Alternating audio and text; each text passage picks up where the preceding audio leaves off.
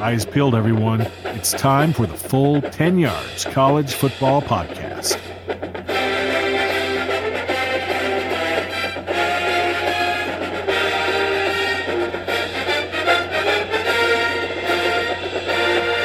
Hello and welcome to the Full 10 Yards College Football Podcast. Back after another shortened week with all the postponements and cancellations, but we're back. We've got plenty of games to talk about and a little bit of drama as well on both ends of the podcast today. I'm going to be starting with a little bit of a dispute that's been uh, that's been going on, and then uh, be talking about some AP polls because obviously the coaches poll is going to start up uh, very very soon. We are obviously we've recording on a Monday, so we won't see the coaches poll till a little bit later in the week, but we will be kind of talking about that as um, as we get going through the podcast and get our um, get our thoughts on it and what we what we kind of heard and what we may think will happen, which we might get disproven, but you know we never know. Just been uh, joined by by Rob, late late arrival. Um, we just got started, so you've not actually missed too much. Hello, boys. How are you? All right. Yeah, yeah, we're good. Uh, like I say, not missed too much. Just, just, just literally done the introduction, so not good. not at all. Um, all right then, let's um, yeah, let's go straight into that actually because it's really interesting debate, especially with an FSU fan amongst us. But obviously, if you've not heard this, um, obviously Florida, no, yeah, Florida State's game and Clemson um, got called off at the last moment, basically really late in the day, and um, despite it being Clemson's player that was infected with COVID, Dabo Swinney has turned around and just said it was FSU's fault and putting the blame completely on them. As you can tell by the, the tone of my voice as I bring this in, I don't kind of believe that I'm saying this or the way it's going. Andy, you're, you're obviously the FSU fan amongst us. You'll probably have the finger to the pulse much more than we do on this. But what the hell's going on? What's he on about? Just absolutely ridiculous, isn't it? Really, I mean, um, apparently their guy was practicing for several days with like full symptoms of COVID, and then miraculously tested positive for COVID. Uh, so getting up on like and, and full pads practice, so in people's face and, and everything like that. So I mean, yeah, it must have been a, like there's going to be a few more cases there, isn't there? Before um, before too much longer and yeah. then they, have turned up on game day, like declared that to the FSU medical staff, and uh, and the FSU medical staff having none of it, and and, and then they couldn't negotiate. Like I think they wanted to negotiate some of the, the different players to swap out or something like that, and that, that obviously didn't happen at all. So uh, yeah, then then game off, and and just utterly bizarre comments from uh, from Dabo, and then I actually saw Trevor Lawrence uh, tweet saying we were ready to play and then somebody kind of came back and said, well, it's bigger than, like, you know, bigger issues than that at the moment. And he said, yeah, this wasn't to do with COVID, though. So it's obviously like a full blown, like, conspiracy theory within the Clemson ranks there. But uh, yeah, utterly bizarre from, from my point of view. I mean, if you just look at the kind of latest FSU news from this week, it's that the kind of athletic departments hemorrhaging money uh, all over the place. So the last thing they want to do is refund like 15 odd thousand tickets and, and kind of sort out a rearrangement and all of that sort of stuff and lose the TV deal uh, for the game. So just like, just talk absolute rubbish, to be honest. It just feels like just completely wide of the mark and, and not really, you know, in tune with the kind of spirit of the game and stuff at the moment. So, yeah, I don't know what the, the other guys think, but but bizarre in, in my books. Yeah, um, obviously well, Kieran, we'll save you to last because I know we've got you've got some opinions on this guy. um, so, Liam, what, what did you make of this? We'll kind of bring you on this one next. And what what's you, what do you kind of make of all this situation? It's, it is like utterly bizarre, like what Andy said, really, isn't it? It is, yeah. It sounds like uh, the the Clemson program have just got the the blinkers on in terms of playing football without the kind of the, the wider picture. There's obviously a, a lot of reasons uh, for Clemson to want to carry on playing and carry on winning after losing to the Fighting Irish. And um, he seems to just be taking the um, the stance that it was Florida State calling off. It was in their interest not not to play. I, I disagree. I think that Florida State would have been well up for uh, the challenge of, of Clemson. They had nothing to lose in terms of the game itself, um, and everything to to gain in terms of a big win over um, a massive uh, team in the ACC. Um, yeah, I think that Clemson were wrong to come out and say what they've said. Um, just seems like um, just a bit of sour grapes, really, over the chance to get another win on their record within the conference. You can mm. understand it, but as as Andy said, it's it's the bigger picture that needs to be looked at here.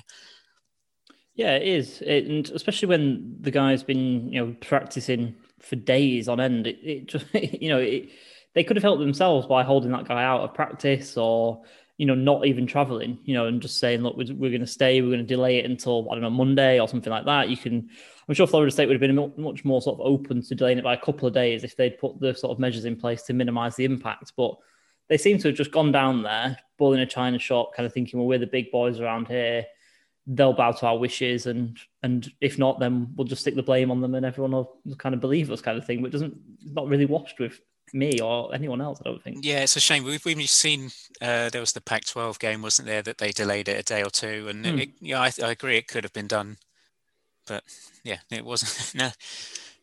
Yeah, it's it, it, I don't know. It, I'm really dumbfounded, as you can see. Me, yeah, I am as well. I can't even introduce it. You know what I mean? It's one of these bizarre things where he just seems to have got completely the wrong end of the stick and, and just then pointing at everyone else. I don't know.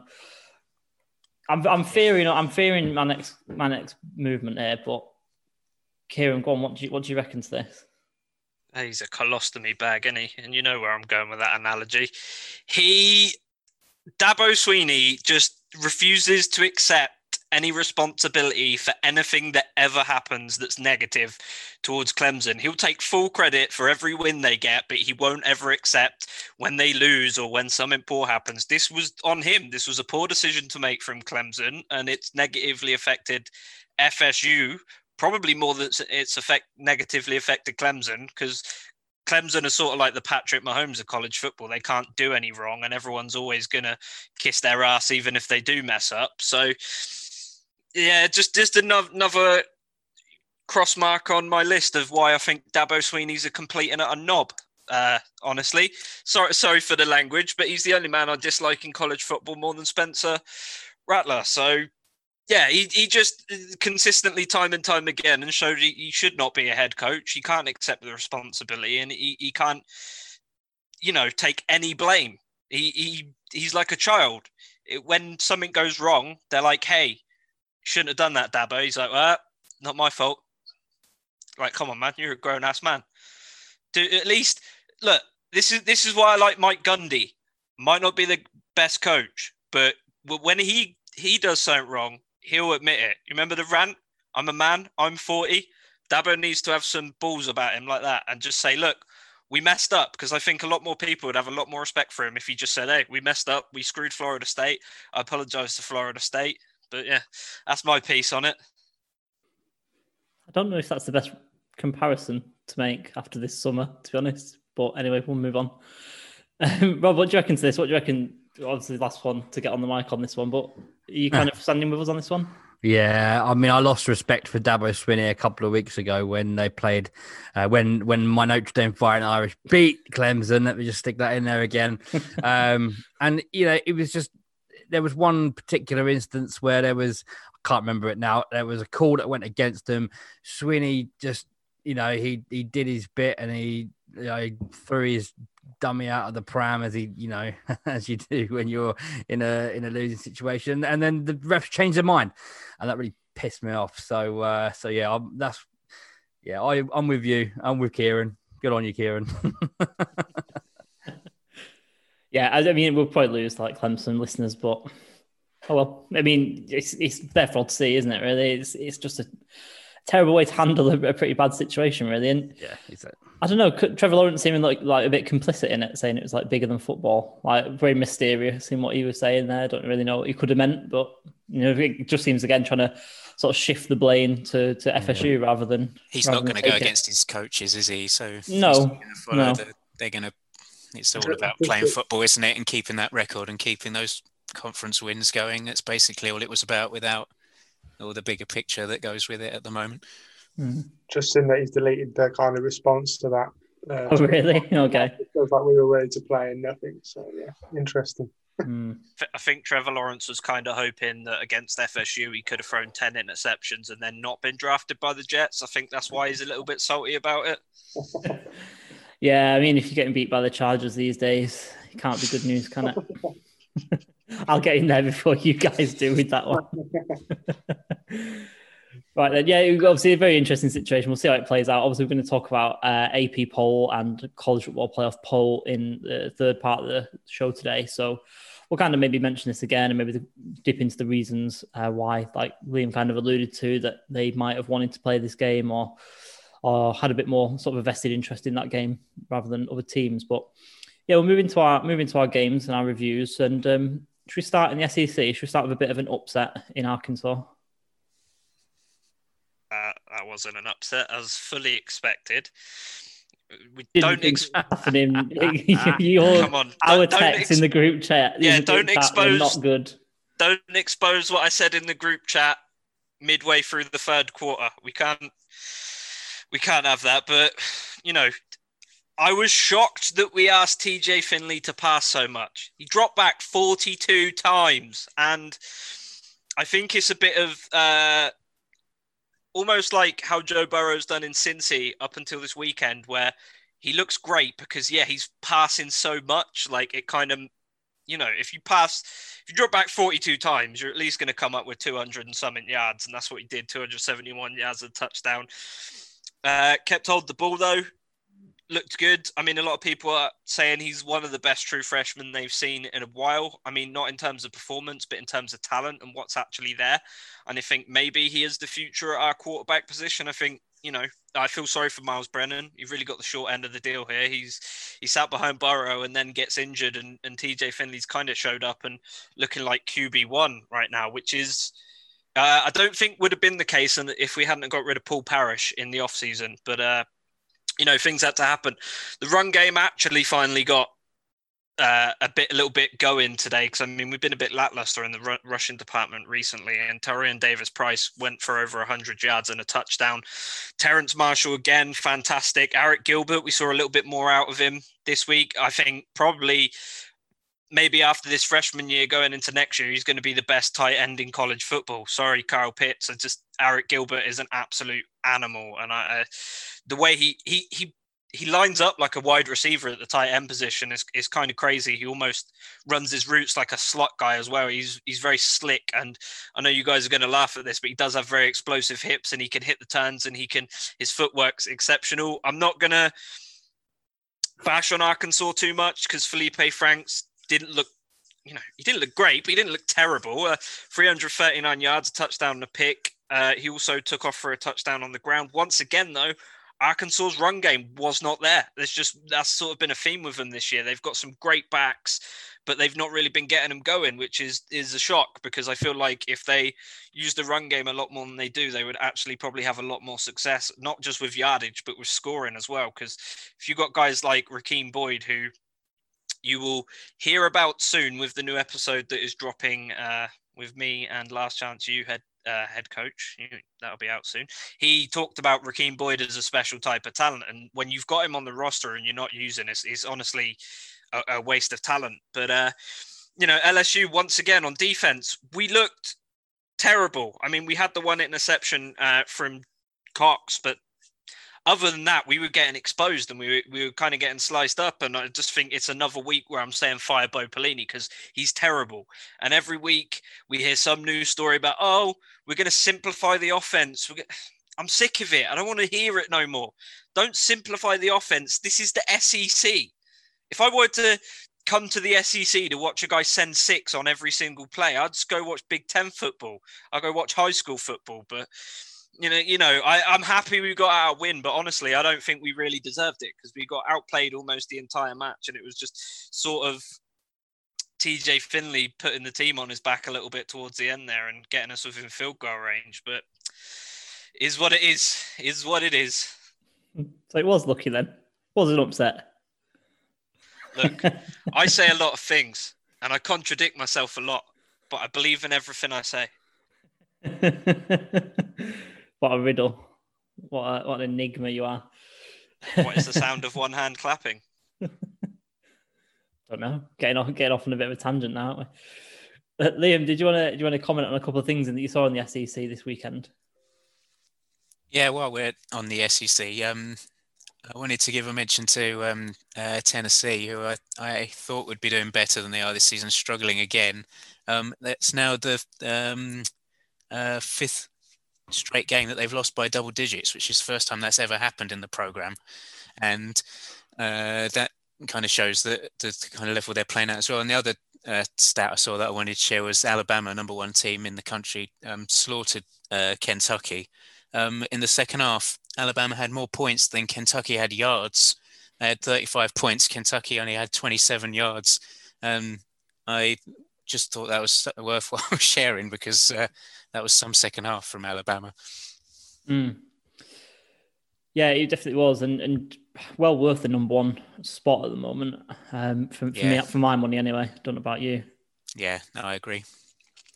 Yeah, more more of that as we as we get through. Um, we'll drop down from number one to number three. There, I'm going to talk about Ohio State and Indiana. This was this was a pretty good game, and the the score line it doesn't really reflect the full story really because it, it, you know it's a score, it's a touchdown, but there's quite a lot of ebb and flow to this one, especially early on. Last week we were talking about Justin Fields and his you know absurd completion percentage, but this this game he was pretty uncomfortable. You know he threw three picks, two of them were really bad decisions, really bad throws. The, the middle one was you know a bit unlucky. It was a bad throw, but it was kind of juggled about, and then the Indiana guy came up with it. But no, I mean, he looked good, but not he. This Indiana defense made him look really uncomfortable, and I think it'll provide some really good teaching tape for the summer. Um, and after the season, when we're all going to look at these guys, and, and everyone's going to look at these guys, and it gives us kind of this the second part of the coin, really, in terms of Justin Fields, and just shows that he is kind of human, and, and kind of shows us the floor of what he can be if he's kind of confused and flustered. Because Indiana, as much as they weren't I don't think they're ever going to win because they need to play a pretty perfect game against Ohio State, especially you know with the pressure on, especially in the horseshoe. But if it's like a couple of passes that were dropped, a couple of sacks that were missed, and if they've got those plays, they, they could have made this really really close, and they played they played pretty well, pretty like as well as I thought they could have played, to be honest with you. And it was it was a bit of a shame that that Ohio State kind of have the power that they do, and it was such a mismatch in terms of talent because they you know they did things like scoring two plays and things like that, and they just had such a, a, a just an increased talent level that, um, that, was available to them. But it was a, it was a good game. It was a really good game. It was really good advertisement for Big Ten football. Um, it was nice to see Ohio struggle a little bit, or Ohio State should say struggle a little bit because you know we often don't get to see these teams struggle until the playoffs again when playing each other. Um, but no, it was nice. It was it was good. Michael Penix played pretty well. I think got let down by his receivers a couple of times. Uh, Ty Fryfogle played really well, although he did drop a couple of passes that would have been really vital, especially on an early fourth down. Um, but no, it was it was really good game, really good ebb and flow to it. As I said, there was plenty of turnovers. There was three fumbles by Indiana, as I said, three turnovers from Justin Fields himself with interceptions. Um, but yeah, it wasn't quite to be for the result that we were kind of all hoping for. I think in terms of Indiana getting the big upset and kind of taking control of the Big Ten East. Um, so yeah, it was it was it was a really good game. And the other kind of little bit of teaching tape that come from it was Shaun Wade actually played really well. I know it was a bit of a detractor of his when we are doing our mock draft and talking about not really wanting to put him in the first round. Um, but he got he got a pick and played played pretty well on the outside as well. So nice to see him kind of take a step forward or two. Um, although you know the Indiana Hoosiers offense isn't, you know, they're, they're a team that's sort of led by their D really, and um, it wasn't the biggest test for him, but nice to see, see make plays nonetheless. So, yeah, Ohio State going to be cemented in that top four now. Obviously, probably going to go on to the Big Ten championship, and probably going to play Northwestern as well, which is a bit of a, a bit of a turn up for the books as well in their big game against Wisconsin, which they came out on the winners of. So, yeah, I think the Big Ten's kind of taking shape now, and um, Ohio State definitely going to be front and center for that one wanted to say uh, thank you for mentioning Shaun Wade because I was going to if you weren't. He's getting the knack of um, playing out on the outside and that man coverage. Like I agree completely. Before this season, he's a slot corner, and his struggles have been learning how to play on the outside there. And he's and getting a pick six like that towards the end of the game. It's uh, it's positive. It's a he's definitely getting the knack of it, and he's he's learning, which is positive in terms of draft stock. Yeah, definitely. Actually, I, I just realised I put it in a disservice. I didn't actually mention that it was a pick six. I just actually mentioned it was a, a pick. But yeah, you are right. And yeah, like I say, it's, it's going to make the corner back class even stronger. I think we rate it quite highly amongst us. You know, we keep putting a lot of corners in our drafts and things like that. So it'd be good to see him kind of you know make the step up and and and be another guy who we can kind of look at to, to draft. And again, as a Chargers fan, I think maybe looking around our teams that we support here, we could do with a few cons between us. So yeah. it'd be nice if it was a, a, a class that it was full of them.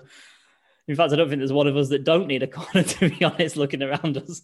I think the Chargers could do with two as well um, over here. So, yeah, maybe doubling down, maybe Shaun Wade might be out one of them that we take. But um, yeah, no, like I said, good teaching tape for a couple of top prospects that we'll be seeing come out of Ohio State, and um, yeah, like I said, good advertisement for Big Ten football um, on the on Saturday.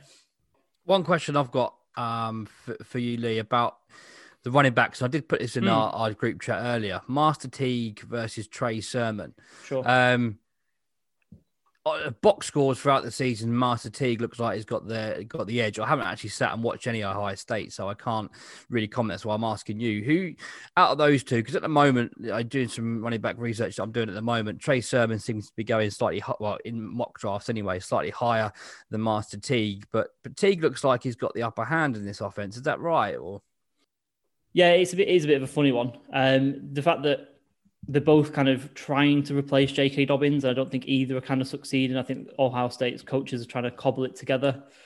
But yeah, it is a bit funny one. Um, you know, Sermon coming from Oklahoma, high-powered offense, has been pretty productive in that. He's played a couple of seasons fully, um, tailed off a little bit last year, but he's not.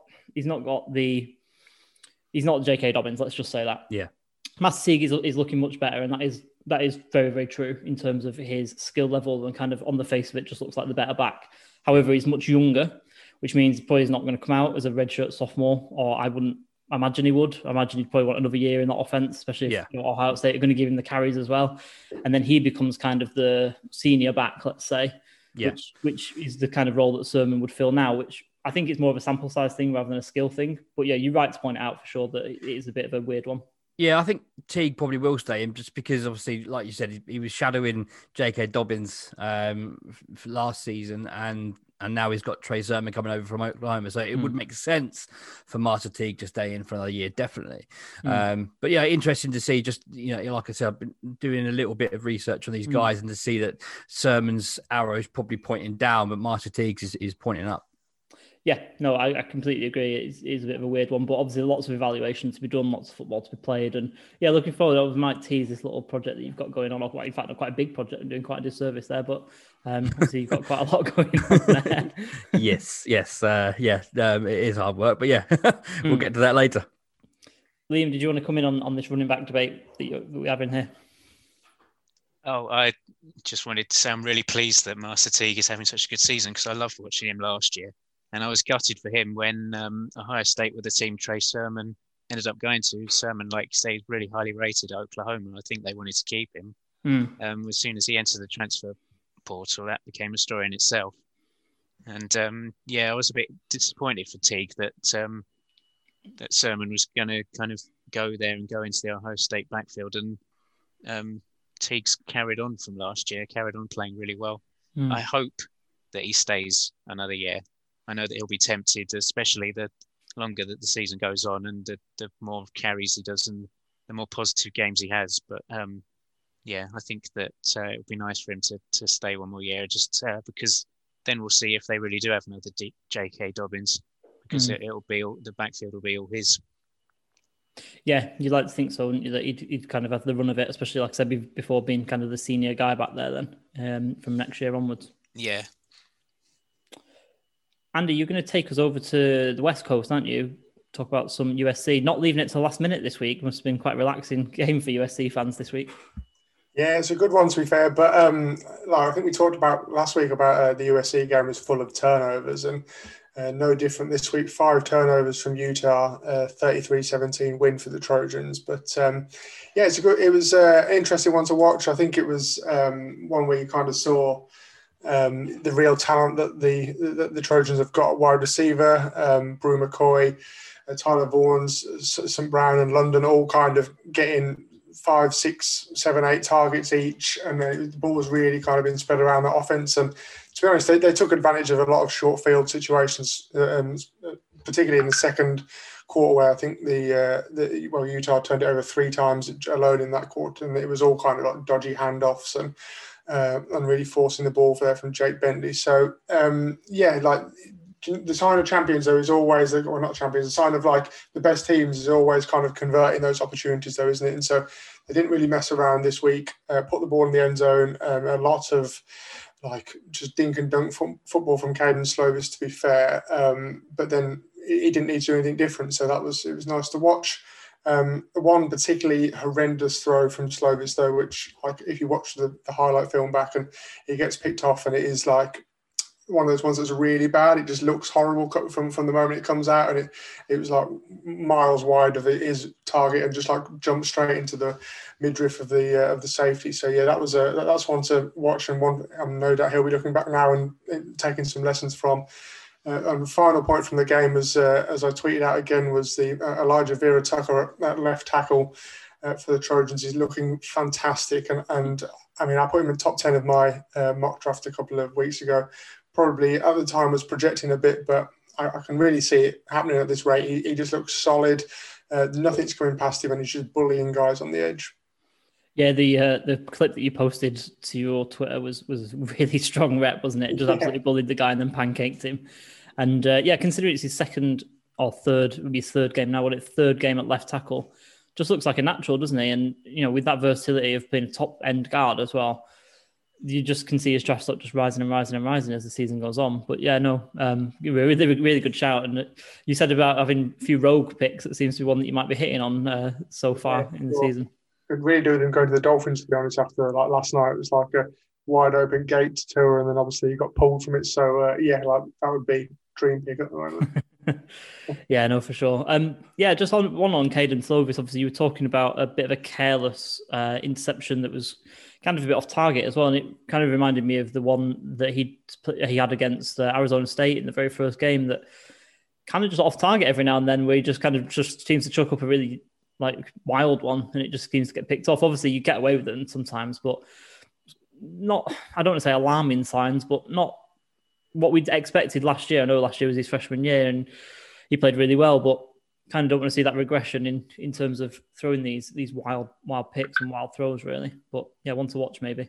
Yeah, definitely. I think there's like a lot of uh, a lot of of pressure on him to run the offense as well, despite the fact they've got a couple of very good backs there to to put to, to like call on. It's just all going through the passing game, and I don't know whether that's kind of pressure to feed those like highly talented receivers um, and to kind of you know showcase their their ability. But it just seems that they could do with taking a slight bit of weight off his shoulder and just like using that run game. We all know they've got a couple of decent backs there, so just just put them through for, for a change and stop just you know you, you see them uh, line up with five wide and stuff like every other play so they really don't need to do that mm. Yeah they've got a pretty all-round offense for them. They just need to utilize it a little bit more.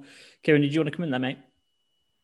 Yeah i was about to say they're just i I'm surprised they're not utilizing the run game as much, but they're just that school that deals in blue chip quarterback stock. So they they've always trying to not necessarily pad a guy's stats because it's not exactly an air raid offense, but they've got these blue chip prospects and they really want to wheel them out there to the world and sort of show that they're a quarterback factory.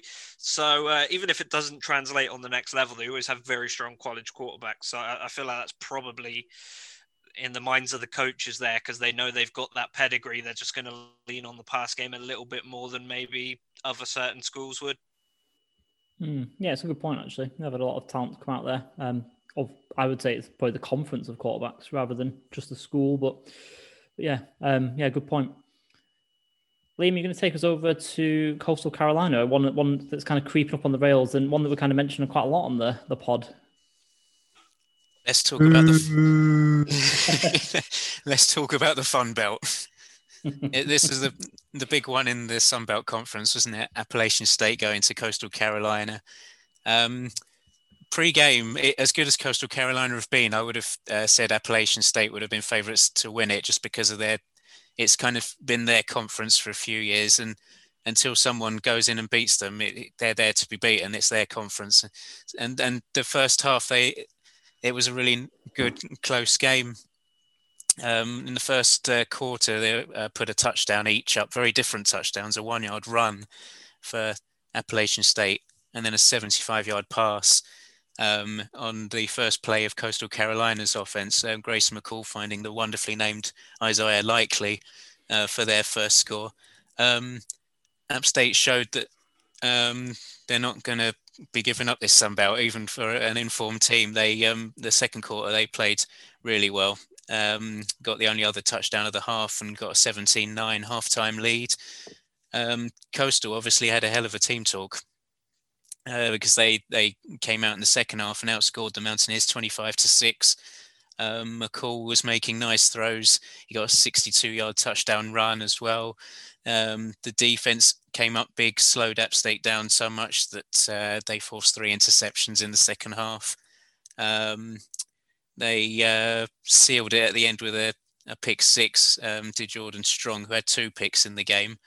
And um, after a game that was a close first half and five lead changes, Coastal Carolina moved away, uh, got their win, sealing an 8 and 0 record, uh, still moved down in the AP poll um, but are well in uh, well in control of the Sun Belt now. Yeah, obviously in the same uh, com- uh, sorry division as App State, and obviously a couple of games ahead of them now in terms of wins. Obviously, we mentioned Coastal a fair bit on the pod, especially in recent times as they've been kind of going through their unbeaten season. Do you see a great deal of draftable talent on this team, or is it just a good college team that's having a great year? I like the running back CJ Marable. He's probably the most draftable guy on offense. I haven't watched their defense nearly enough, although they they certainly picked it up in the second half. Mm. Um, Grayson McCall's making plays, and he's I think he's a draft eligible quarterback um, this year. But um, I think um, Marable, the running back, is probably the nearest. They they don't have a standout uh, wide receiver either. Yeah, probably the the running back's probably the got the most uh, draftable potential Mm. And yeah, they're obviously they're going to continue to make waves the longer that they go unbeaten, aren't they? So I'm sure that there'll be more tape of them watched. Mm. Yeah, definitely got a couple of tasty games coming up. But yeah, good to kind of sound out maybe one or two players of theirs that are, you know, potentially ones we're going to be looking out for in the spring and things like that. So yeah, no, nice to go forward. But maybe yeah. um, maybe a team that's a greater than some of the parts a little bit, rather than having a load of talent that's in there that's going to be we're going to be seeing in the NFL in five years' time. I'd say so. Yeah, yeah. And App State, as I say, they they played well, especially in the first half. They were well in it, but um, yeah, whatever was said at half time, Coastal Carolina well up for that second half and moved away from pretty easily in the end. I just would say while we're talking about sort of like the fun teams we've been following, Liberty fell this weekend.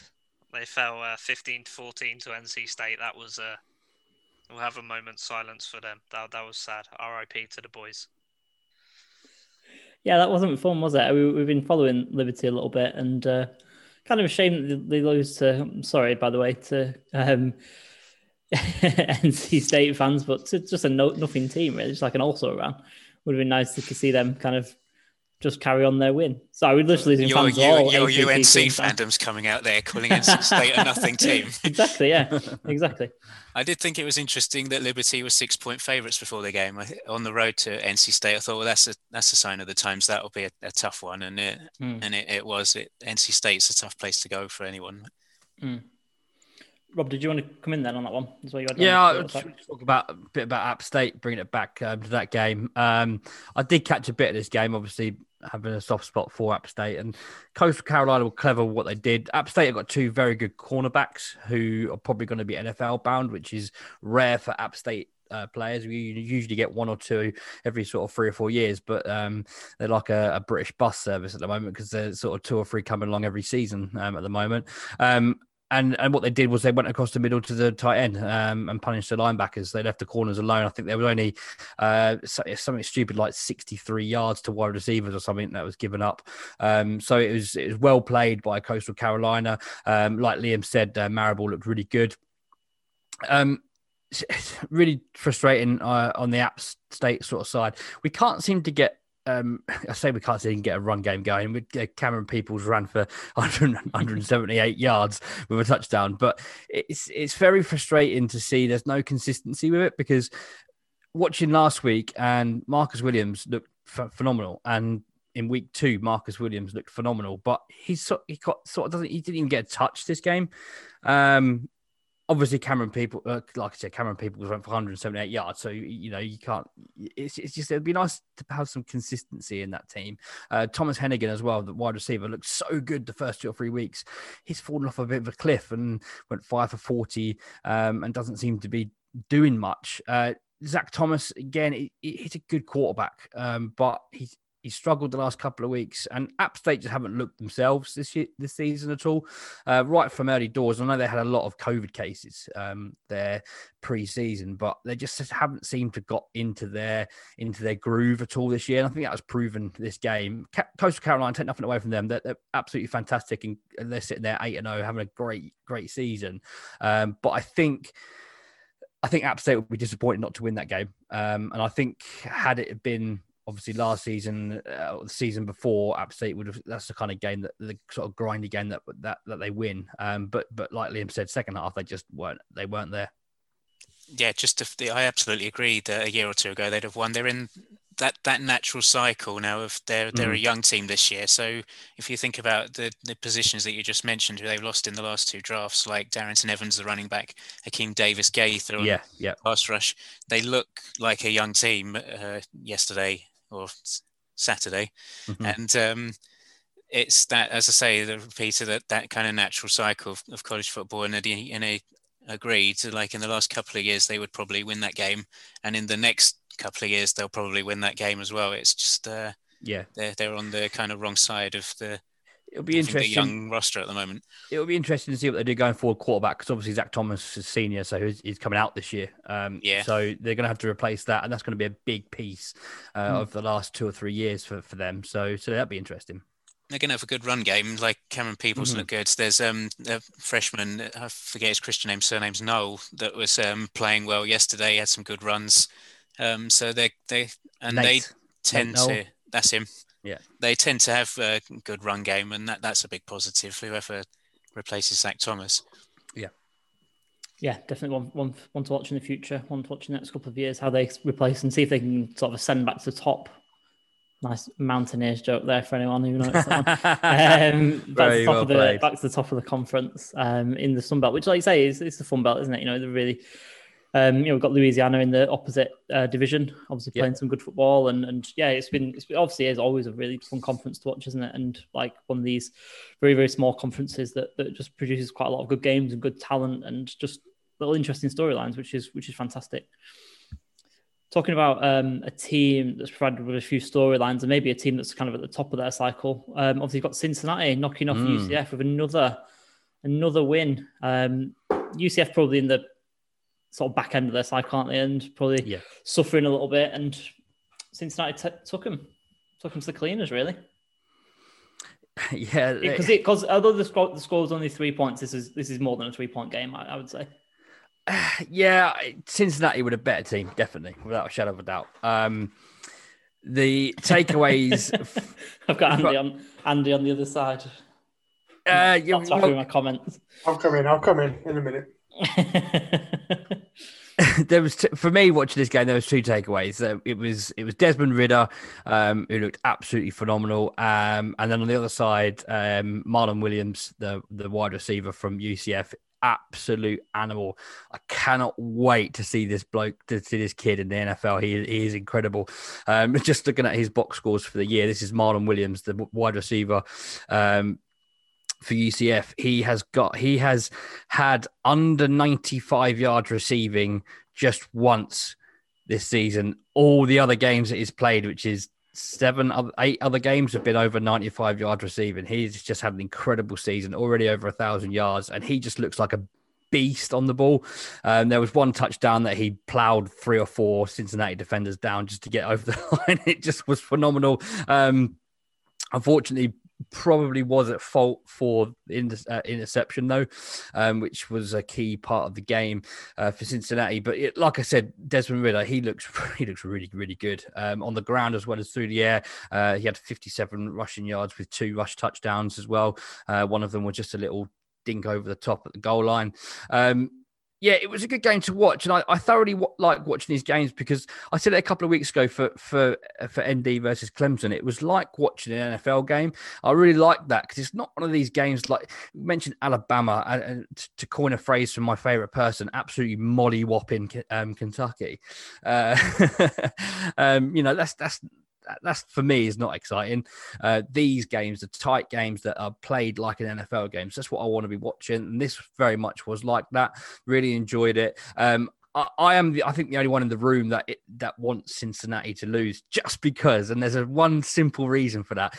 If Notre Dame lose a game, we're going to be the ones that get out of the top four, and since for, for like to Cincinnati to get in it. So uh, um, I was sneakily hoping for a UCF win. It was tight. I think it was a bit tighter than you think it was, Lee. It was a, it was a good game though, um, and and I thoroughly enjoyed watching it. Andy, um, t- tell tell Lee that he's wrong. Wrong man. UCF beat themselves in this game. They were the better team. Uh, some stupid penalties, um, and Dillon Gabriel is a better quarterback than Desmond Ridder, and that's all facts because short, left-handed quarterbacks who get the ball out quickly the best breed of quarterbacks you can get. You did um, say it was two a point two, two, two or two point oh, didn't you? I'll say I'm quite happy to have him sat as our backup uh, in a couple of seasons, just because we won't have to change the offense at all. But no, seriously, I, I genuinely thought UCF had got this um, throughout, and then they just the stupid interception there was was. Um, Gabriel put too much on it and it just fired through the hands of Williams, didn't it? But then mm. it was more the kind of um, unnecessary roughness. They did two or three out of bounds and that kind of thing. And that really, really drives me mad with the NFL teams as well as college teams. It's just lack of discipline, isn't it? And, there's a couple of those on like key drives that just set them back. Uh, and yeah. they ended up like 86 yards penalties. That's another touchdown uh, if you if you put it all together. And uh, yeah, I, I, genuinely think that UCF beat themselves this game rather than Cincinnati. I just, I don't know. I I, like I said at the beginning, I think Cincinnati were the better team. Uh, I think it was closer, the closer than, what Lee said, though. I think, I think it was a, a, tight game. One thing I will say, another thing that I took away from Cincinnati was the the rush, running game was really good. Um, Doaks, um, his first name escapes me. Is it Jared or something Jared, like that? Yeah, yeah. Uh, he he looked really good, really really good. Um, had some good runs, um, so I was impressed with him as well sick of the Cincinnati disrespect, to be honest. it, yeah, me too. It hasn't been, to be fair, mate, it hasn't been a great deal. I think we've been. No, it's not. Everyone's been loving it. I'm the only one who said anything. I will say what I said last week on the NFL show when the Packers beat the Jags. It's games like this that set teams apart because it's not a pretty win, but they find a way to win. They grind it out. And yeah, it wasn't a pretty win for Cincinnati, but they were the better team. I don't want to hear right, this, oh, this really pissed me off when people say this. Well, UCF deserved to win. Well, no, because they scored less points. So Cincinnati deserved to win because they scored the most points. And isn't that the point of a football game? If it was who tried harder, there wouldn't be points in the playoff because we'd just be like, yes, everyone gets a participation trophy, guys. You tried your hardest. Nah, I'm sick of it. Cincinnati deserved to win that game. It wasn't always pretty, but they ground it out and they proved that they wanted that win, and that's what they walked away with. He's just angry. He's a Patriots fan. It's fine. Everyone move on. I live in Cincinnati. i have got to be angry. I thought we were going to get the speech again, to be honest. When he's baseball player in the Hall of Fame, bet on yourself, X, Y. We've heard it. the only positive thing this entire city has is you can get chili con carne from a drive-through, but they serve it with spaghetti, so everyone in the whole city's pissed off. That's wrong. So wrong. Let's move on. Liam, did you want to come in on this game and stop this food take nonsense that we're getting into? Go Bearcats. No, they've been Cincinnati all, all the way this season, so I'm going to throw my mm. hat in and back them up as well. Um, yeah, uh, we, we need to keep them winning so that they make that college football playoff. Mm. Yeah, perhaps I was I was a touch unkind, but um, yeah, that's what I'm here for. Put the pat amongst the pigeons. Got you all talking, didn't it? Um, so yeah, that kind of finishes our roundup of the games. Um, just gonna kind of say, shout out Kenny Pickett, 400 yard game for Pitt. Kind of forgot about him because he's not been playing very well, so rightly so. But you know, came back a little bit against Virginia Tech, got 400 yards, and and Pitt kind of yeah wiped the floor. Actually, wiped the floor this time, not a fake wipe the floor like I just talked about with uh, Cincinnati and, and UCF. Uh, with with Virginia Tech and, and yeah played played well, very well by all accounts. And um, on the opposite side, kind of uh, going back to my losers column is uh, is Penn State. What's going on there then? 0 and 5 for the first time. James Franklin looking a little bit well, I suppose he's he's been a really good coach there. So just looking a bit out of out of form and out of favour really with that one, and, and just not really what we come to expect from him and his teams. Really, I know they've lost a bit of talent, obviously, over the past couple of seasons with the draft and obviously opt outs, Journey Brown and um, Micah Parsons. But yeah, Owen Owen five. It's just not what we expect, is it? I could make a joke about losing Trace McSorley, but uh, I I think honestly, it, it, we talk about a, a lot about momentum in sports, but it can also happen the other way you hit a slump and that can be it for the rest of the season. And through the talent they've lost, the opt outs they had, and the, the, the, terrible start to the season, I think that's it. They've hit a slump and they're in their funk right now. And, mm. you know, I don't, I think probably they're going to switch head coaches after this season. I mean, that, that probably seems like the move they're going to make, even if it is a little bit hasty. But, uh, yeah, I expected Penn State to do better, and just who they are as a program. You know, they're normally known for at least keeping things exciting and generally, you know, making a bowl game most seasons. So, uh, I, think it is it is the the opposite of momentum. They've got into that slump early, and they're trying to really not digging themselves out of it. It seems like coaches and coordinators are second guessing every single decision they make, and that's translating to players as well. The quarterbacks, you know, he's not throwing good. They're, just not getting anything going, and, and I think it is they're in their funk, and that's it now for the rest of the season. They just they just thrown away season at this point. Mm. Yeah. What is what is the reverse of momentum? What is the what is the opposite of momentum? Don't know. Um, but yeah, no, it's, it, I think you're right, mate. I think they're just you know having a bit of a slump, having a bit of a down season, and, and maybe they'll get back. Maybe James Franklin won't be there. Maybe you're right. I don't know, but he's got a bit of credit in the bank, I would say, to kind of carry that on if he wanted to. I would say. Let's um let's move on into our last part of the program then. So we're going to talk about the AP poll. Obviously, uh, going to split into the coaches poll. No, sorry, going to split into the college football playoff poll rankings, however you want to say it. Um, and obviously that'll cause a bit of controversy. We've kind of been talking at the beginning, talking about Clemson and how they've got a bit of a vested interest in this. Liam, you you kind of suggested this to be a bit of a talking point, so I'm going to throw it over to you at this point. Um, yeah, because it's that time of year that the time of year that I always forget happens, where the CFP, the College Football Playoff poll, comes out, and it's separate from the AP poll. So already, for those that maybe newer to college football and have the AP poll next to the coaches poll. We now have the college football poll as well, and um, this uh, it's uh, we are recording this on a Monday.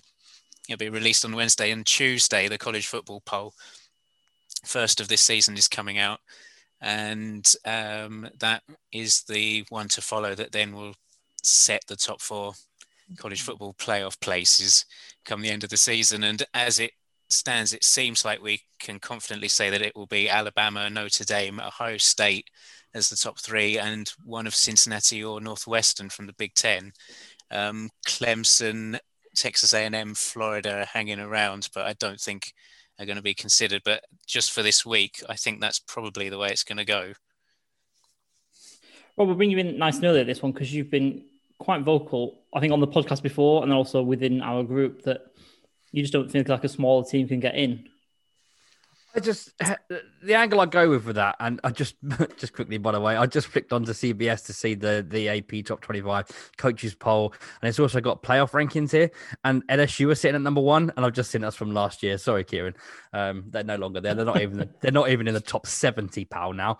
Um, no, uh, yeah, I, I, the reason I the angle I go with is the fact that you know UCF. Uh, I'm developing a little bit of a soft spot for UCF, I think.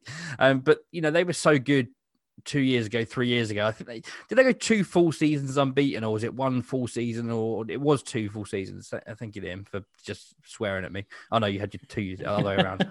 uh, um, and I think if there was going to be a group of five team that got in the top four, it would have been then. With, with that crazy good UCF team, two years unbeaten, still didn't get in the top four. So why should Cincinnati get in the top four this year? Is it a, a COVID related thing? Is it because eh, certain teams haven't played as many games? Is, is, does that factor into it at all? I don't know, but I think just purely because UCF didn't get in on that fantastic stretch, why should Cincinnati get in this time? And let me I've been very anti Cincinnati this this this show, and I'm I'm not. I'm really not. I, I would love them to get in because it would be a turn for the books, and and I, I want that. I want there to be diff- I want there to be some diversity in college football because there's not that at the moment. It's very uh, it's it's poorly run, poorly managed, and just, it really pisses me off at the end of the day. But uh, you know, yeah.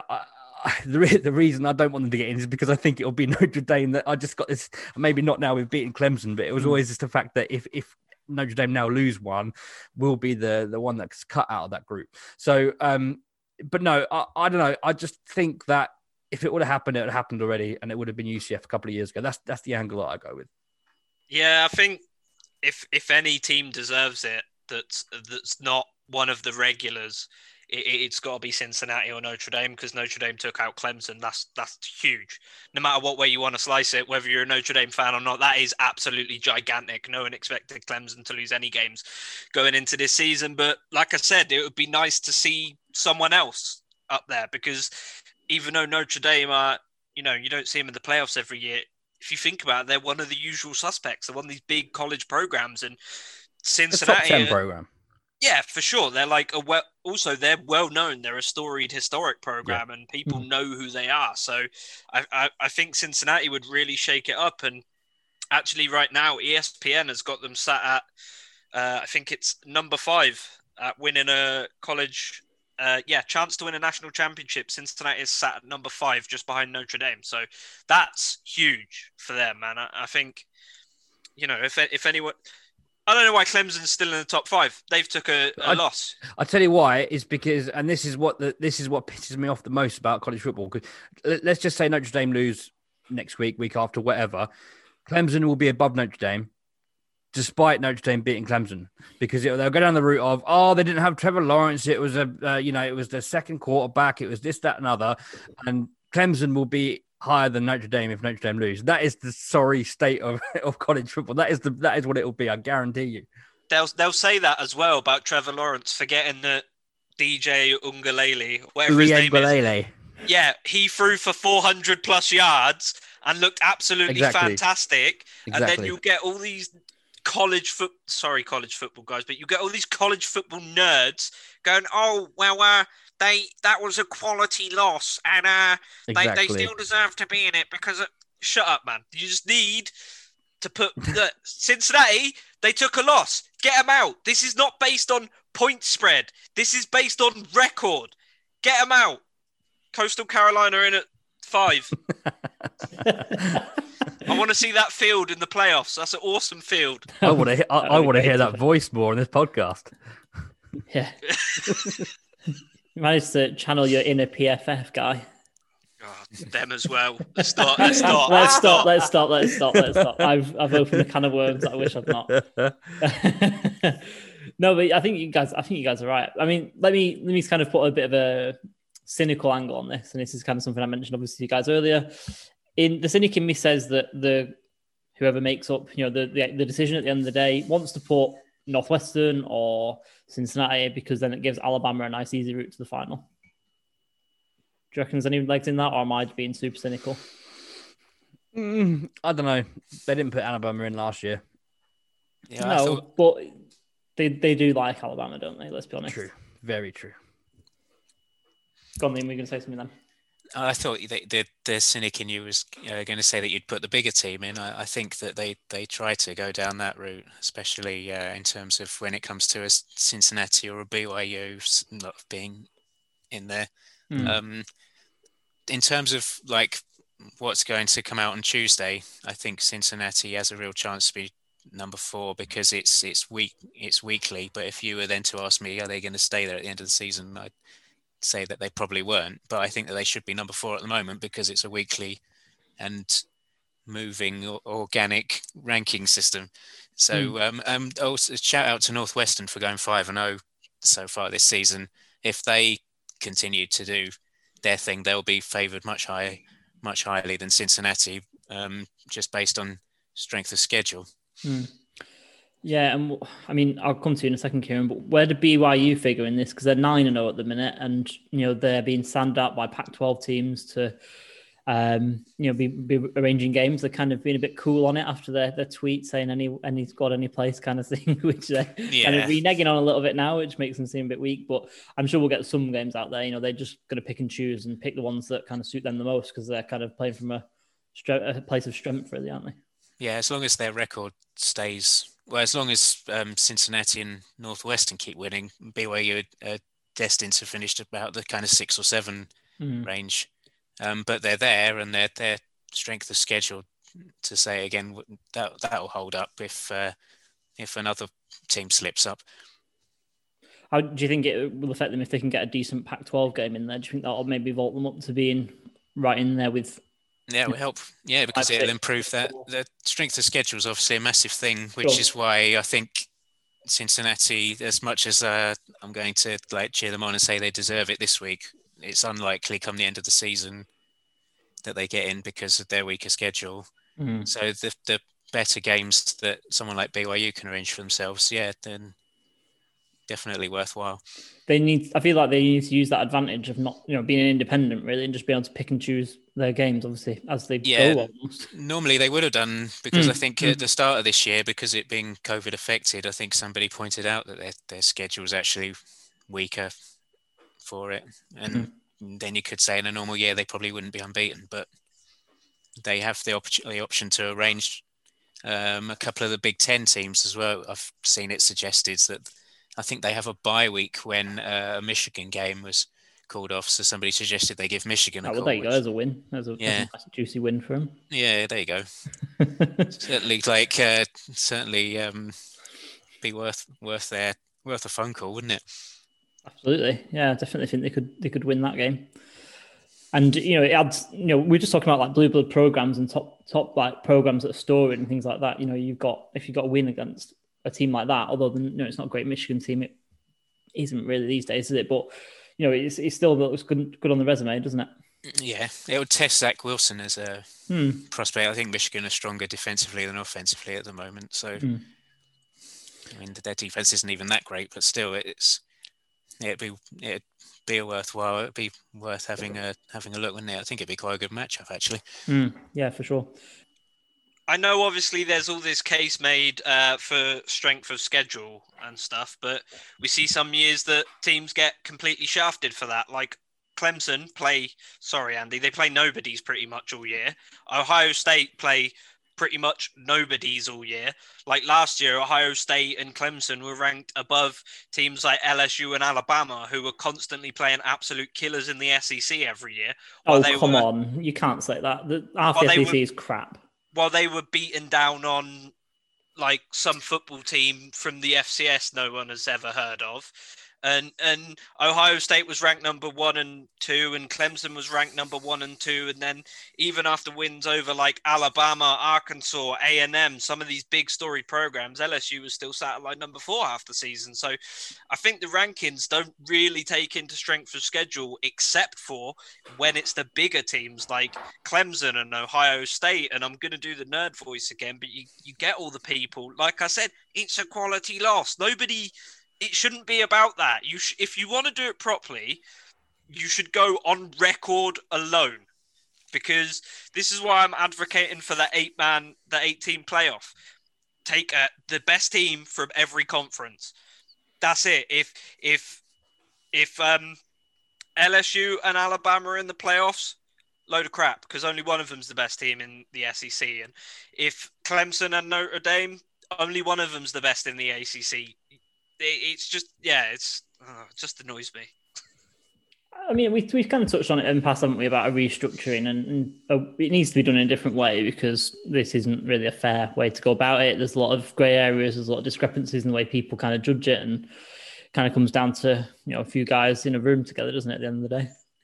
Uh, yeah, I was just going to say this time last year, um, Clemson were still unbeaten and weren't placed in the top 4 mm-hmm. and uh, but I but they were still in a really strong position. And uh, I think they they feel they're probably going to feel uh, be in the same situation again, even though their season is weaker this year.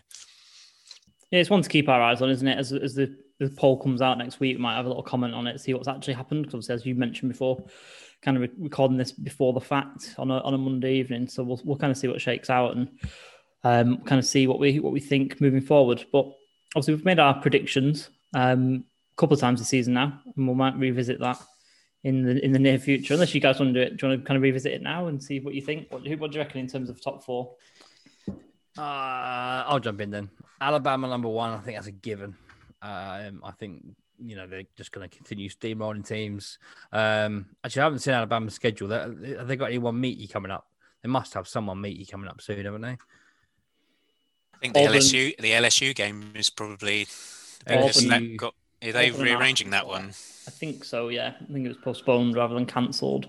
Yeah, I mean they've already beaten Georgia, Texas A and M. Like they've got some big wins already. I think uh, that, will yeah. be those are two bigger wins than what Auburn and uh, LSU mm. will present them. Yeah, true. Yeah. Um, so yeah, so Alabama number one. Um, okay, let me let me trust. Let me trust in in Notre Dame. Notre Dame two. Um, then uh, Ohio State, I think three. I think the top three stay the same. I think it's that fourth place. Uh, obviously, Clemson, Texas A&M are looking all right. Florida, I'm, I'm going to put Florida in there. I'm going to stick with my, my my my Florida love this year, and I'm going to say Florida hit the make the four. Mm. Andy, what about you? What, what I mean, I, I, guess we're all going to agree that the three top teams are kind of set in stone. Yes, I'm going to agree. I'm going to put uh, Texas A&M in four with uh, LSU, Auburn, and Tennessee left to play. I think those are all winnable games, but they all kind of look impressive enough yeah. if we win them all to slide them into that fourth spot. Mm. And Liam, what about yourself? Are you going to put put one of the little teams in there? We've still got an ACC championship game coming up as well. Are Clemson going to get their rematch against? Yeah, they will. Should do. Dame? Should do. In that case, uh, it's Alabama one, Ohio State two, Florida three, and Clemson four unfortunately for Rob. Yeah, no, I, I, you're right. Actually, thinking about it, there is a rematch, and like I said, if if ND lose, then that's you know the the game that we beat Clemson is always going to be unfavored because of there wasn't no Trevor Lawrence. So actually, it makes a lot of sense, and I absolutely hate that the that the championship game is included in the in the whole conference, the the whole run for the playoffs. Stupid, in my opinion. Yeah, me too. yeah, we've had um, it in the past, haven't we? Where there's been uh, playoff. Oh, sorry, champions of the conference that have then been. I think what it'll, what it should be is an unbeaten Cincinnati getting that full spot, mm. and I think they will because I don't think Northwestern win the Big Ten, mm. so they're going to go down. I think that Bama and Ohio State stay unbeaten. I think Florida, Florida being a two-loss team though, because they will be a two-loss team by then. That's tough to then put them at, at number three. Oh, but I oh. would. I'm going to stick with them in the top four. So let's let's say that let's say the scenario, uh, the ACC championship game, Notre Dame lose to Clemson, Clemson in. Is there a possibility that it could be Alabama, Ohio State, Clemson, Notre Dame getting the fourth spot? Would they be able? Would they still be ahead of Florida, Texas A&M, Cincinnati? I'd have them ahead of Cincinnati probably because I think Cincinnati get, you know, they're going to get disrespected, aren't they? Either way, mm. even though it's probably not the right thing. so is, there, it goes. Like, is there like a team like um, Oregon or uh, USC might make a drive if they go unbeaten? What do you think there? Yeah, I think they could. But um, like one of the times we did this before, and Lee, you said, "Can a seven and zero oh Pac-12 team get in?" And I said yes, and I said yes because it's all based on the um, how strong they look, how big their wins are. Yeah. Which actually Oregon on USC are winning games in more stronger fashion than Oregon are at the moment. So I'd say USC have probably got the best chance to do that right now. I think if if a if a Pac-12 team runs the table, then that will get in over a one-loss Notre Dame.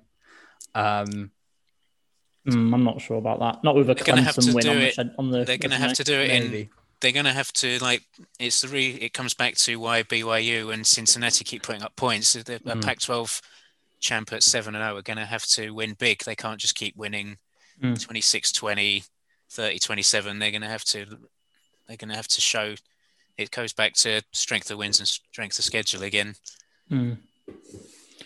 I yeah, I, I, I still don't think a unbeaten Pac-12 team can get in. I think the, the teams that are going to be just ahead of them in the queue are going to have some big wins on their belt under their belt. Sorry, in terms of the teams that they've beaten. So, for instance, like a Notre Dame going to have beaten Clemson. Um, you know, Alabama kind of in already. Ohio State are going to run the Big Ten, which obviously is always seen as a better conference. You know, if they're going to go and unbeaten in that one, and then who you're looking at, you know, in terms of the third team, maybe a Notre Dame team that's lost to Clemson instead, or you know, Cincinnati that's playing in the American. The the they're probably going to have, you know, the more games anyway with Cincinnati. They're probably going to have more sort of credits in the bank, I would say, in terms of a, a Pac-12 team, especially like you say, the it's a conference that eats itself alive on a yearly basis anyway. So uh, the fact that Oregon or USC is the two top teams in the North and the South, both going unbeaten, well, obviously one of them's going to lose because they're going to lose the championship game. But I don't know. It just doesn't seem one. It's hard to run the table in the Pac-12 as it is, and yeah. secondly, obviously you're going to be have close games. It's not going to be kind of putting up 40 point wins or, or other similar sort of things that we're kind of looking for from, from BYU or Cincinnati. I don't think it's going to happen. So then, Lee, are you then on the side that it could be two ACC teams in the top four? I yeah, I think so. I mean, I would have said obviously Florida, but they lost two games already, and oh, mm. sorry, they will have lost two games already by the time we get there because they're not going to win the SEC championship against Alabama. So yeah, it could or be. are they? No, I think I think so. I've, no. I've, said it all along that they'll they'll, they'll win it all. But yeah, so I think that's what we're kind of heading towards. Hearing like a bit of a discussion is um yeah potentially a, a, an ACC double really in terms of the spots that they get. In terms of the Pac-12, if BYU do arrange a game with a Pac-12 team beat the Pac-12 team and go unbeaten, that devalues the Pac-12 even further and helps BYU definitely. out. Yeah, definitely. Even mm. if it, even if they arrange it against, uh, I don't know, for example, a, a Utah or someone. It'd be Utah, wouldn't it, or Arizona State because they've missed. Yeah, Utah or Arizona State, and even then, if it's USC or Oregon that goes unbeaten, because it's devalued the whole conference, it it helps BYU more than an unbeaten USC. Mm. Yeah, I agree. Yeah, so yeah, no, I think for for me, yeah, we're looking at maybe a a Notre Dame, Clemson, uh, three and four in some order because Ohio State will probably be two by then if they've both lost. With uh, with an Alabama unbeaten SEC championship winning team number one. If Notre Dame beat Clemson again, that seals the top two place for them. Oh, for sure. Yeah. yeah. If not, can't, you can't argue against even an unbeaten Ohio State going above them. Then mm. maybe an Alabama if they win out, but Notre Dame will be a top two team there if they win out. Come on, the Irish. but when Kenny Pickett beats Clemson next week, and then and then Miami have got a better record than Clemson. Are we trying to backdoor Miami into it here? No, I mean I don't really want it, but it's a, it's a really weird one for me as a football fan because I'm obviously a Dolphins fan, but I'm not allowed to like the Canes, even though I've got a secret soft spot. But there you go. Yeah, can't see it happening though, can you? Really, it's uh, it'd be a bit of a miracle, and mm-hmm. Clemson's final game against Virginia Tech and then a rescheduled Florida State is um, basically just a cakewalk, isn't it? That's not a lie. Yeah, I'm not. I'm not against your A and M pick, by the way. Yeah, I think that I've, just makes a lot of sense. I've been, you know, I, I said before the season started, if you put your memory back that far, I said that A and M is going to be good this year because had, a, uh, you know, I, I, I yeah, I, I like A and M. I like the run game. We've discussed this before, haven't we, um, Isaiah Spiller and that. Mm. So, yeah. Uh, so yeah, it's not a bad shot. Uh, they they've done well. They beat Florida, and and uh, their only loss is um, is Bama. So if Florida slip up, then that's yep. massive for A and M. Yep. Um, does does Dabo know that he's got to play Kenny Pickett next week? well, it depends if he pulls out of that one. Well, I was going to say he might have to take a leaf out of FSU's book. Running to scared from Kenny Pickett. Yeah, we should. I think we'll we'll end the program there actually yeah, for that for that chat. But yeah, no, it was good good conversations to be had by by everyone, and obviously it's going to be something that we can see shake out from Wednesday onwards this week. Uh, well, from Tuesday onwards. Sorry, obviously Wednesday from when this podcast will come out. Um, but yeah, no interesting debate to be had, and I'm sure we'll kind of revisit this as the as the season goes on and comes to its conclusion. So obviously we lost Kieran, so he's not, not you know he's not gone anywhere. He's just gone off to do the NFL pod. Um, so we'll just give out some handles and, and maybe talk about some little bits and pieces that we've got going on. Go on, Rob. Sorry, you want to come in? Sorry, yeah. Just before we end the show, I just want, um, wanted to just say that the uh, Bedlam happened obviously this weekend as well. We didn't talk about Bedlam, did we? No, we didn't. Um, no. But it's probably because it was over before it really began. Um, 21-7 after the first quarter, uh, and Oklahoma ran away with it and absolutely, uh, again, to coin that my favourite phrase, molly whopped uh, Oklahoma State, which was a turn up to the books. Really, I thought it was going to be a bit tighter than that, but uh, Spencer Sanders got injured, I believe, early doors, and and Oklahoma ran away with it. Yeah, no, good shout. Yeah, good, good to kind of mention that one. But um, yeah, it wasn't as close as we thought because obviously the Cowboys going in sort of higher ranks, although Oklahoma usually the better program, but mm-hmm. um, didn't get the result that that we maybe thought would happen. Yep.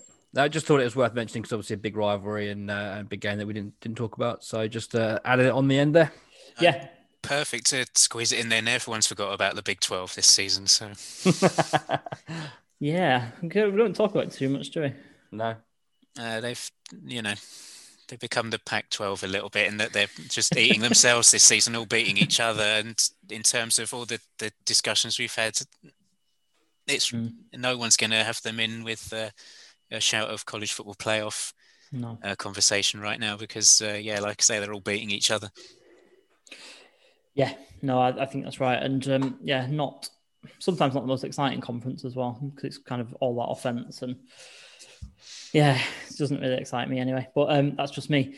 So yeah, um, obviously we've got a little um, kind of announcement that we made kind of last last week really, but we'll kind of tease that anything's over starting this um, next month. Uh, sorry, next week. Um, we're going to start a kind of spin-off podcast to the Full Ten Yards College. We're all going to be getting together, all the same crew. Uh, the five of us are going to be getting together uh, for a Thursday podcast release that will be just about scouting in the college, uh, sorry, the NFL draft. Um, so we're going to be talking more about players, focusing more on players in our rankings and kind of scouting, telling you about the players, their traits, where we think they'll go, and kind of building towards the draft in a kind of separate arena, really, rather than just talking about it on this podcast, which is kind of an exciting thing to to do. Um, kind of adds another string to our bow as well as a group. So yeah, really looking forward to that. So that'll be coming out um, from next Thursday. So that'll be the third of December, and we're going to be recording that earlier on in the week. And you'll get your usual college football podcast on the Wednesday, as always, and then that'll be followed by the following day with the draft and scouting podcast from us. So yeah, we're quite excited about that one. It's going to be quite a big project for us all. But um, yeah, like I say, another string on the bow. So yeah, we're looking forward to that. Rob, I know you, you're working on something. Do you want to kind of tease a little bit of that as well that you're kind of working on in the background? Um, what the the, the running back stuff? Yes. Yeah, it sort of goes hand in hand what you just said, really, about the scouting. Um, it, I've, I've sort of taken it upon myself to do a bit dive, a deep diving on the on the running backs that are potentially coming out this year. Um, so so yeah, I wanted a big project for myself over the over the winter months, uh, and and that's what I'm doing. So I'm drafting together some some good stuff, uh, some good cards, sort of things to to mm. go somewhere wherever we decide to put them. Um, but yeah, just it's just something I wanted to do because last last winter I kind of did loads of fantasy football stuff, and it was good, but I've just thoroughly enjoyed this college year. This is the most I've been in, sort of ingrained in the college football. I just wanted to carry it on. So rather than do fantasy stuff, this this winter I'm going to do college stuff. Uh, and running backs is one thing. Obviously, kind of goes hand in hand with fantasy football anyway, because it's the next sort of cream of the crop coming through, mm. and with with with uh, dynasty drafts um, sort of happening after the real draft happens anyway. Um, so it's it's always good to get ahead of the curve, and uh, yeah, that's what I'm going to do. So um, got about 25 running backs that I'm going going deep with uh, to start with. And if I start getting on top of them in January, I'll start doing some wide receivers as well. But it's it's really fun at the moment. Really enjoying it. Um, doing some some design work, which I love doing, and and some and some research. And obviously, when the season finishes, it'll be watching loads of tape and getting other people's takes on them as well. So thoroughly enjoying it. And um, yeah, that's going to be good. I'm going to go real deep with this one. Mm, yeah, it kind of goes hand in hand with our first episode as well because we're going to be focused on the running backs mm. um, at the top of the class as well next week. So yeah, keep your eyes peeled for all that stuff coming out from us. Just want to kind of point you towards our mine and Andy's article that came out, winners and losers usual uh, place. Uh, kind of a Big Ten theme running through this one this week. But yeah, go over to full10yards.com and have a little look at that one. Um, but yeah, I think that's about it, isn't it, boys? Let's let's get out of it. Let's give out some handles and uh, let's get off. Um, if you want to find me, Wakefield90 on the Twitter. Um, yeah, anything you want to talk about, really college football wise, and uh, yeah, come and have a chat. Andy, what about yourself? Yep, AJ Moore 21 or Dolphin underscore UK pod. Um, not related to Rondale Moore, despite a discussion in the group chat this week. um, but yeah, check us out there. Obviously, a lot of Dolphin stuff and uh, a lot of uh, O line stuff, which I seem to be uh, enjoying at the moment. Yeah, absolutely. Liam, what about yourself? Uh, I'm not related to Rondale Moore either. As good as it, it, was to see him back this week, it was nice, wasn't it, seeing him back mm. on the field? Um, yeah. But uh, yeah, you can find me uh, on the Twitter at uh, Liam66NFL. Anything NFL, anything college football, um, anything NFL draft and scouting. There's loads of threads, etc., on there. Um, yeah, well worth it. Mm. Not related to Rondale Moore, but maybe Demarcus Lodge instead. Cousin Demarcus, yeah, I was rooting for him last. Yeah, it was. I was so proud of him. and Rob, what about yourself? Where can we find all your running back stuff when it when it finally hits the, the internet? Yeah, well, yeah, we, we undecided whether that's going to hit just yet, but um, you can find my other stuff at, at, the with the fancy team. Um, I'm literally jumping on a podcast as soon as this one ends. Uh, for the record, I'm not related to Rondale Moore either, uh, but you can find me on Twitter at ffbritballer, uh, and then, like I said, a bit of a plug for the fancy guys because we uh, do some good work over there as well. Uh, David Davenport and, and uh, James Hype Train Fotheringham. Um, so yeah, go check them out. F10Y Fantasy, yeah, that's their handle, um, and yeah, be FF Britballer. Excellent. Yeah, so yeah, there, you go. That's where you can all find us. Um, go over to full10yards.com. As Rob said, there's plenty of other stuff going on there. Uh, lots of other branches doing a lot of good work. Um, all sorts of branches of football. So yeah, get your fill, fill your boots.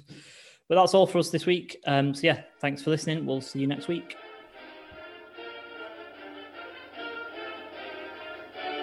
Thanks for listening to the podcast. For all your football needs, check out our website, full10yards.com, or follow us on Twitter at full 10 yards CFB. And remember, keep those eyes peeled.